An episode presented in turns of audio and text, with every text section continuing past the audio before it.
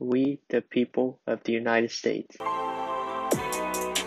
form a more perfect union, secure the blessings of liberty, establish the Constitution.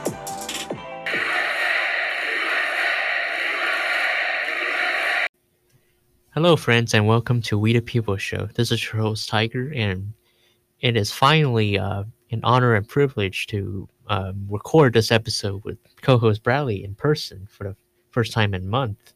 Like last time we saw each other, we we were drinking beer and eating crawfish. That's right. and now t- today uh, he's in town because um, I invited him to uh, a social, a Fourth of July barbecue that the Austin Young Republicans was throwing, and uh, it's pretty fun. And I'm glad, Bradley, that you met new people. well, I'm glad too. Cool. Now today's episode, uh, it's it's called yeah, as the title y'all know, uh, dang it, Janet. We're analyzing Biden inflation because first off, Bradley, I want to say, and you can say after me, dang it, Janet. We're paying these high prices prices at the grocery stores, at the pumps, and uh, basically anything nowadays. Buying properties and how and cars. The, these bigger transactions are more expensive nowadays.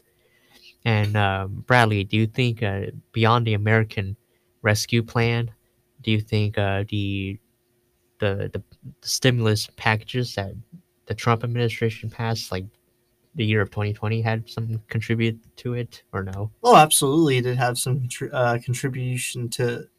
Uh, it contributed to inflation, um, but uh, at least you could argue that the the first, at least the first COVID uh, spending package was necessary. It was very bipartisan, and uh, the country didn't really, we didn't really know what was going on with COVID, so we just did what we thought we had to do, and they did what they did what they thought they had to do to mitigate this crisis. Um, but you know, by the time Biden took office, like it seemed like things were getting a lot better, and we did not really need that two trillion dollar American Rescue Plan. The economy would kind of recover by itself, and states were opening up already, Mm-hmm. and I think that was that was real key for helping the helping the economy out. But by you know excessive spending, that just causes inflation.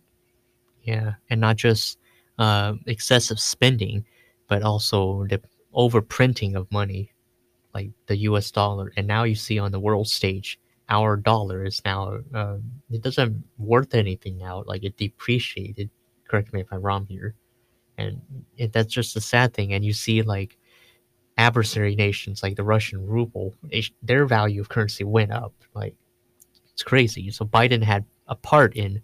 He's part of a culprit, and as long as Jan, as well as uh, Janet Yellen, dang it, Janet, and part of uh, their culprits in uh, the USD being down like in value. Right. Well, and then for the Russian ruble, I uh, it's uh, I think it's going to go down again if it did not Mm. didn't already. I believe Russia defaulted on paying their foreign debts recently for the first time in a long time. Yeah, basically this is bite inflation, and we got to say, dang it, Janet. And I'm sure Bradley, you're you are saying the same thing as I when you're paying those high prices. Dang it, Janet. Dang it, Janet. Dang it, Biden. dang it, Harris, Pelosi, Schumer, all of them. yeah, there you go, folks. This is this is uh, Bidenflation, and um, unfortunately, by the time of this episode's release, it's we're in a recession already, as uh, Bradley was telling me uh, off the off the air.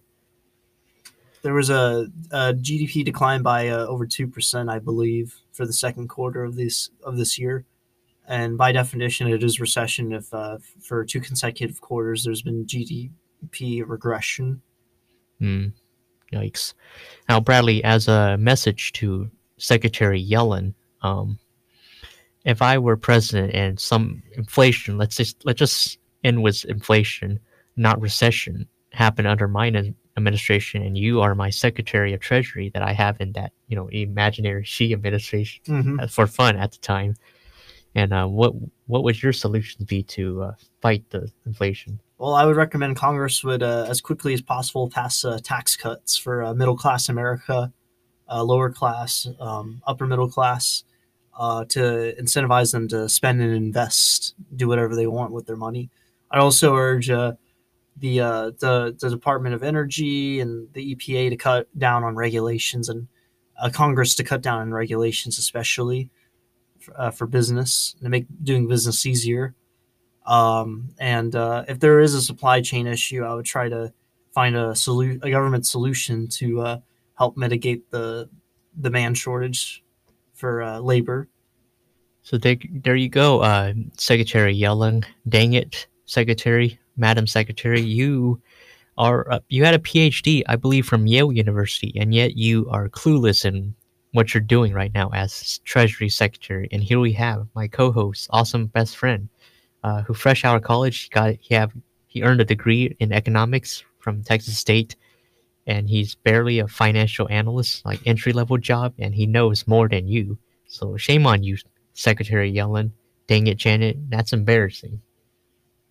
Very embarrassing. Yeah. And uh, oh yeah, Bradley, and real quick, in terms of uh, urging Congress to pass tax cuts and all that stuff to you know fight inflation, I, as President Xi, will willing to sign it and not veto. well, I'm glad to hear that that you will. President Biden will just veto, and it's just sad. He's just delusional in his economic plan. And uh, speaking of President Biden, and let's say the Republicans grab Congress, House and Senate in, in November, um, there's going to be a very ugly gridlock for two more years, sadly, for in terms of uh, two more remaining years of Biden's term. Um, what do you think uh, the Republican Congress might do to keep a check on him in terms of like you know Biden inflation, like fighting it? Oh, um, well, I, I think uh, what they they only really can do at the moment is like once they take control of Congress is to uh, refuse to pass any excessive spending plans he's proposing. Like uh, they might not even put it up to a vote.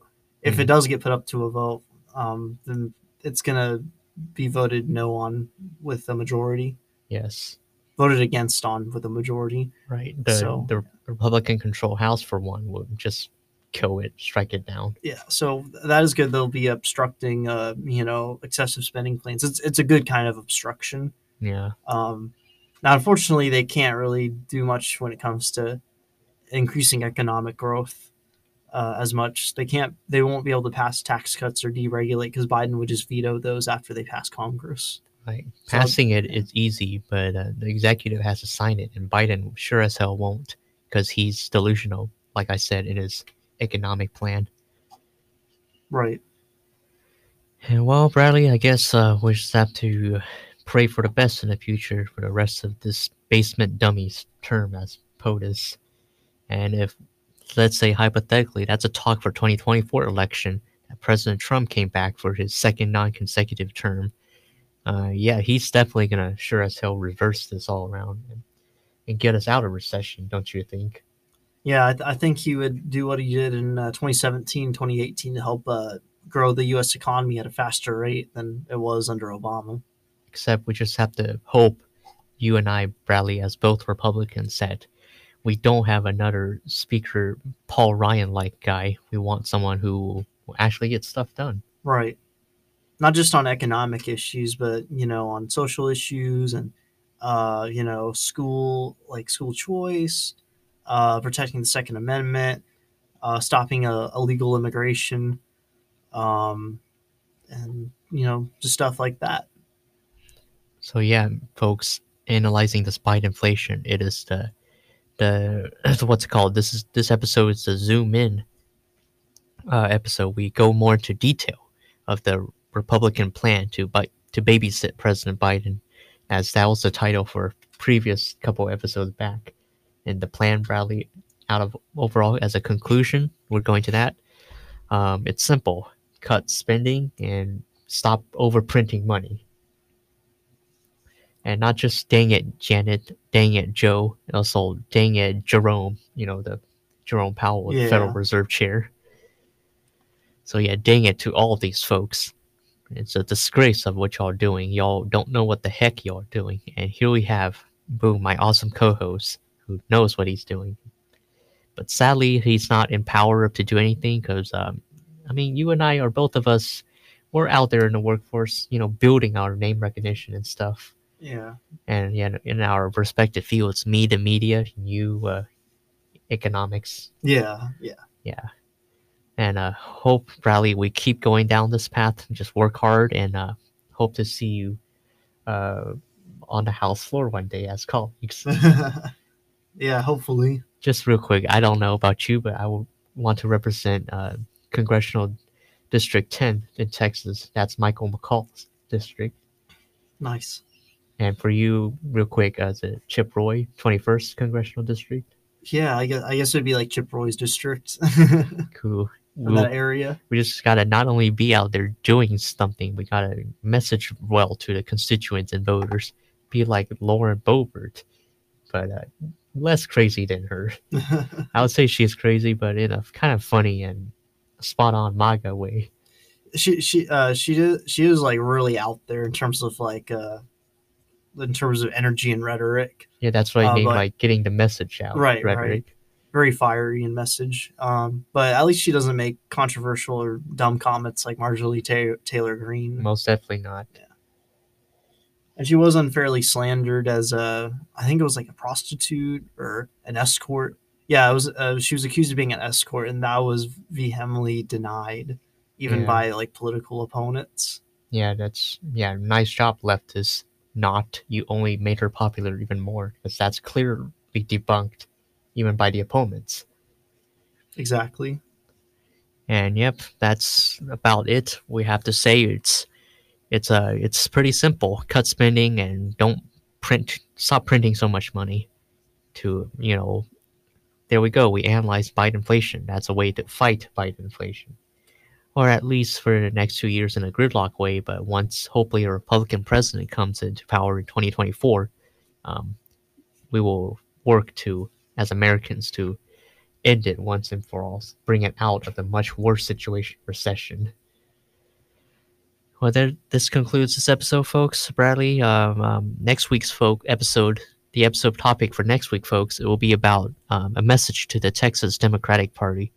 Because on July 2021, I forgot the date, but in July 2021, uh, the Texas legislature was uh, was looking to pass uh, election integrities bill, and all those Democrats they fled to D.C. because they falsely say it's voter suppression, which is which is not. Because as you see in the primary turnout numbers, voter turnout went up. Oh yeah, so much for suppression, Democrats. Right And, and yeah, it's, sim- it's simple, um, easy to vote, harder to cheat, and uh, they they just fled the state just like that as an immature protest. And uh, this next week, I believe it's why I chose it the topic for next week's episode to be that. It's because it's one year since they did that stunt, and we want to call them out for it. Reminder that they're they're idiots for doing it. So Right. Bradley, I'm sure you're excited to to talk about it next week. Oh definitely okay, folks, that concludes this uh, week's episode of We the People Show, analyzing Biden inflation. Dan it, dang it, Janet, indeed. And uh, we will talk to y'all next week. Take care, folks. later y'all We, the people of the United States, to form a more perfect union, secure the blessings of liberty, establish the Constitution.